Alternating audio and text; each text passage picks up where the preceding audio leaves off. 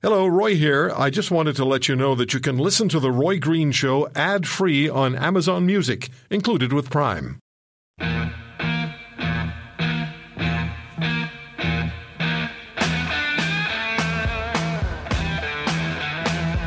Listen back to anything uh, we air anytime you choose at roygreenshow.com in the podcast.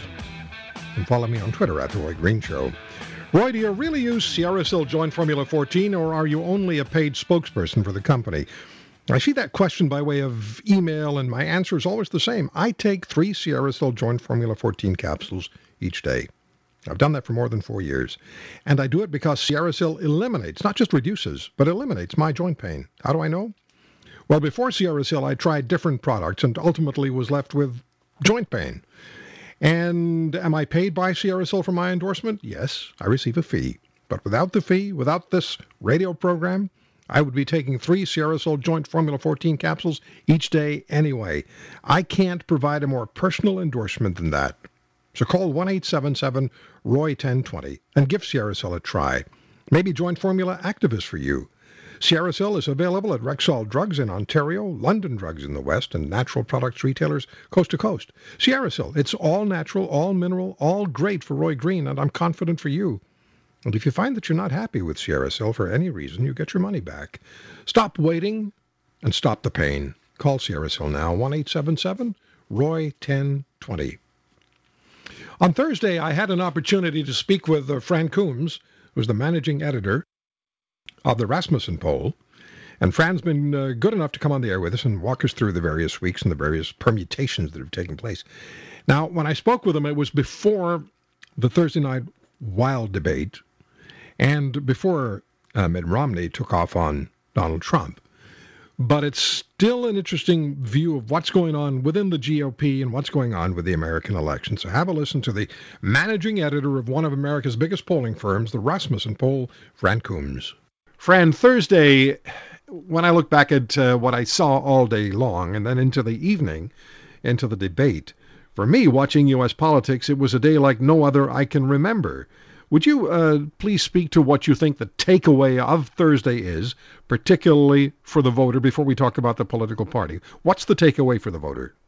Well, I think I mean there's no question that we are have, definitely having one rambunctious election down here in the United States, at least on the Republican side. The the Democratic side is, is pretty much seems like it's proceeding to the coronation that everybody thought it would be.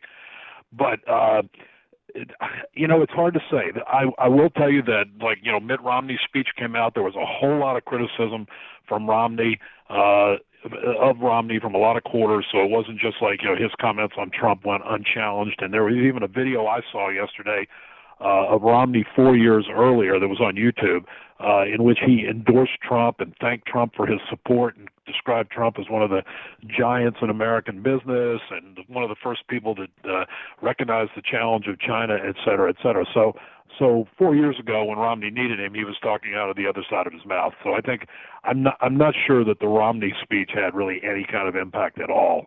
Um, the debate was pretty wild. That's all you can say. I mean, as the Drudge Report described it, it was a Cuban sandwich.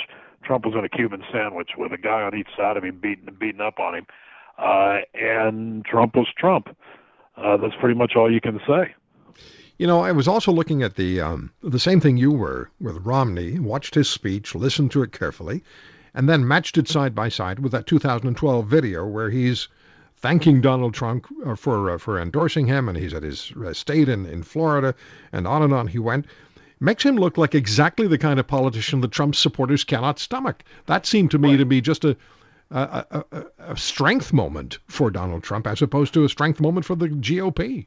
Right. Well, I think it shows you that. Uh, I mean, I, I do believe that Mitt Romney is a nice man at heart, but I do think that it shows you that he has a, a tin ear as a politician, which helps suggest why he lost the election last time out.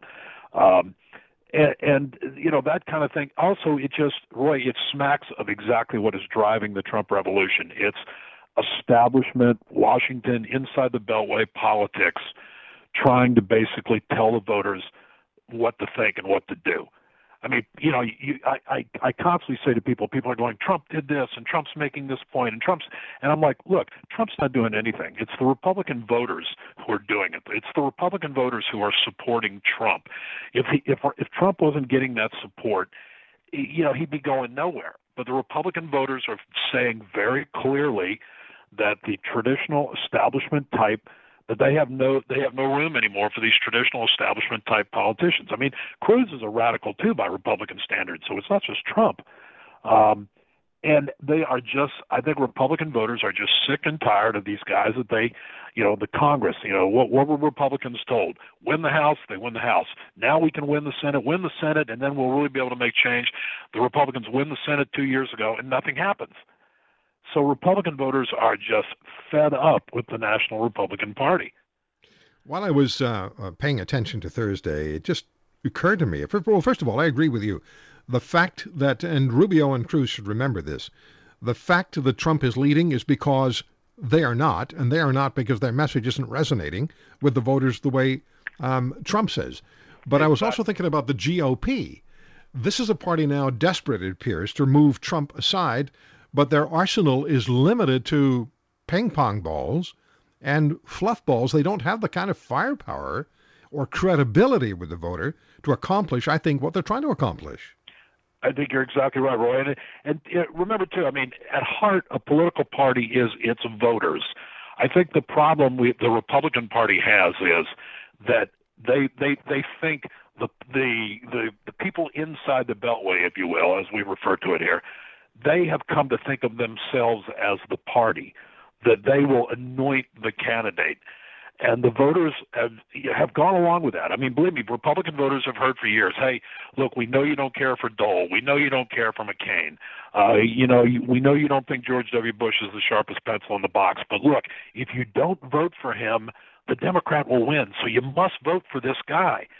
So Republican voters have dutifully gone to the polls and voted, and you know, won sometimes, lost most of the time, and they're I think they're just fed up. They're sick and tired of having these candidates handed to them from on high.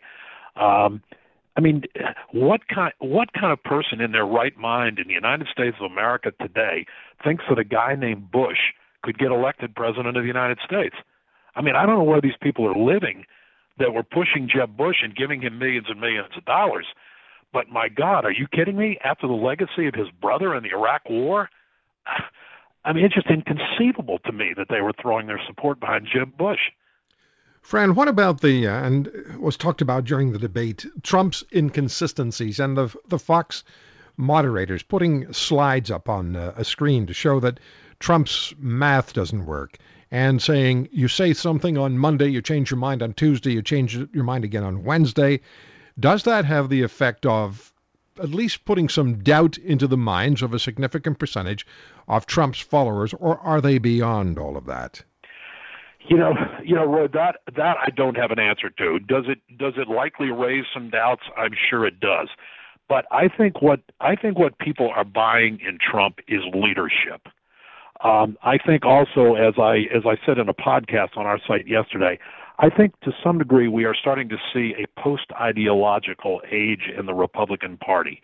I mean, the fact that Donald Trump, uh, and I might have said this on your program last time I was on, the fact that Donald Trump at the debate before last looked the camera right in the eye and praised Planned Parenthood to me was phenomenal. And that moment, I think, was lost to many people. But for a Republican candidate in a in a primary situation to praise Planned Parenthood is unbelievable. I mean, that would have been the kiss of death. The social conservatives tend to dominate the primary primary process, and a candidate that had had stood up for Planned Parenthood would have been, you know, cut off at the knees.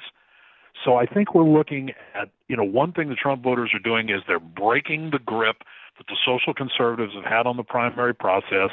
Uh, it may be again because you know we're get, we're maybe getting a younger electorate uh, who are who are more social libertarian.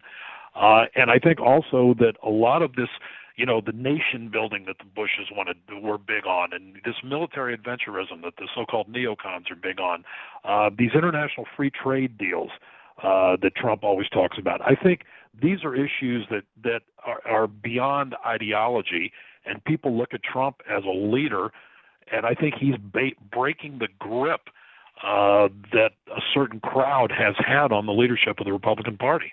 So, as you're telling me this, and uh, the objective of the GOP is to draw away supporters of Donald Trump and uh, put them with mainstream candidates, maybe Mitt Romney by the time we get to uh, the convention. But the thought I have is if Donald Trump is in fact, and you're correct. I mean, I, I've, I've looked at this as well. He's supporting certain parts of Planned Parenthood. Does Donald Trump not have the potential to not lose his own supporters, but in fact draw loose or, or, or um, not absolutely confirmed Democrat supporters away from Hillary Clinton. I think he. I think he absolutely does. I think the Republican. I, I saw Newt Gingrich uh, the other evening on TV, and he he said, Newt, whatever you think of Newt Gingrich, he is one of the most astute political guys in this country when it comes to analyzing the minutia of politics, if you will. And and Newt said flat out, he said, look, the Republican Party has two courses to go here. They can follow the Goldwater model. The Republican establishment can follow the Goldwater model and repudiate the candidate and get killed and get killed in November. He said, or they can embrace Trump and they have the potential of winning winning a Reagan-like victory in November. I uh, I got the sense, on, again going back to the debate on Thursday night, I got the sense that they know they know what the ultimate outcome is going to be because when the moderators asked, would you support Donald Trump if he's the nominee? They all reluctantly, but they all said yes. So I, I wonder whether the the arsenal of um, what the GOP may have left to throw at Donald Trump really is essentially non-existent. Yeah, well, I, I think look, it, it's again, it's up to the voters. I mean, yeah. the the so-called leadership of the Republican Party has proven beyond a shadow of a doubt that they cannot control this electoral process. Right. I mean, Trump would not be where he is today if the people that thought they were in control were really in control. It's not party politics anymore, Fran. No, no, it's it's and I, I, I, as I said, I think we're looking at a new Republican Party, which is why the Democrats are nervous. I saw an interesting piece in the New York Times a couple of days ago. It was talking about an inside strategy session of Hillary, Hillary Clinton's people, and they were talking about, you know, is Trump a threat? And most of the people there were mocking Trump and oh, he's an idiot, and they were making fun of him and blah blah blah. One voice in the room, and this is according to the New York Times, one voice in the room said, "Don't kid yourself. This guy is a deadly opponent." You know who that was? Bill Clinton, who is the other, the guy next to Newt Gingrich, who I would say is the other guy who's probably the most astute politician in this country. Fran, thank you as always. My pleasure. So there's the interview as we recorded it Friday, I guess. I thought it was Thursday. Friday with Fran Coombs, the managing editor of Rasmussen. Back in a minute.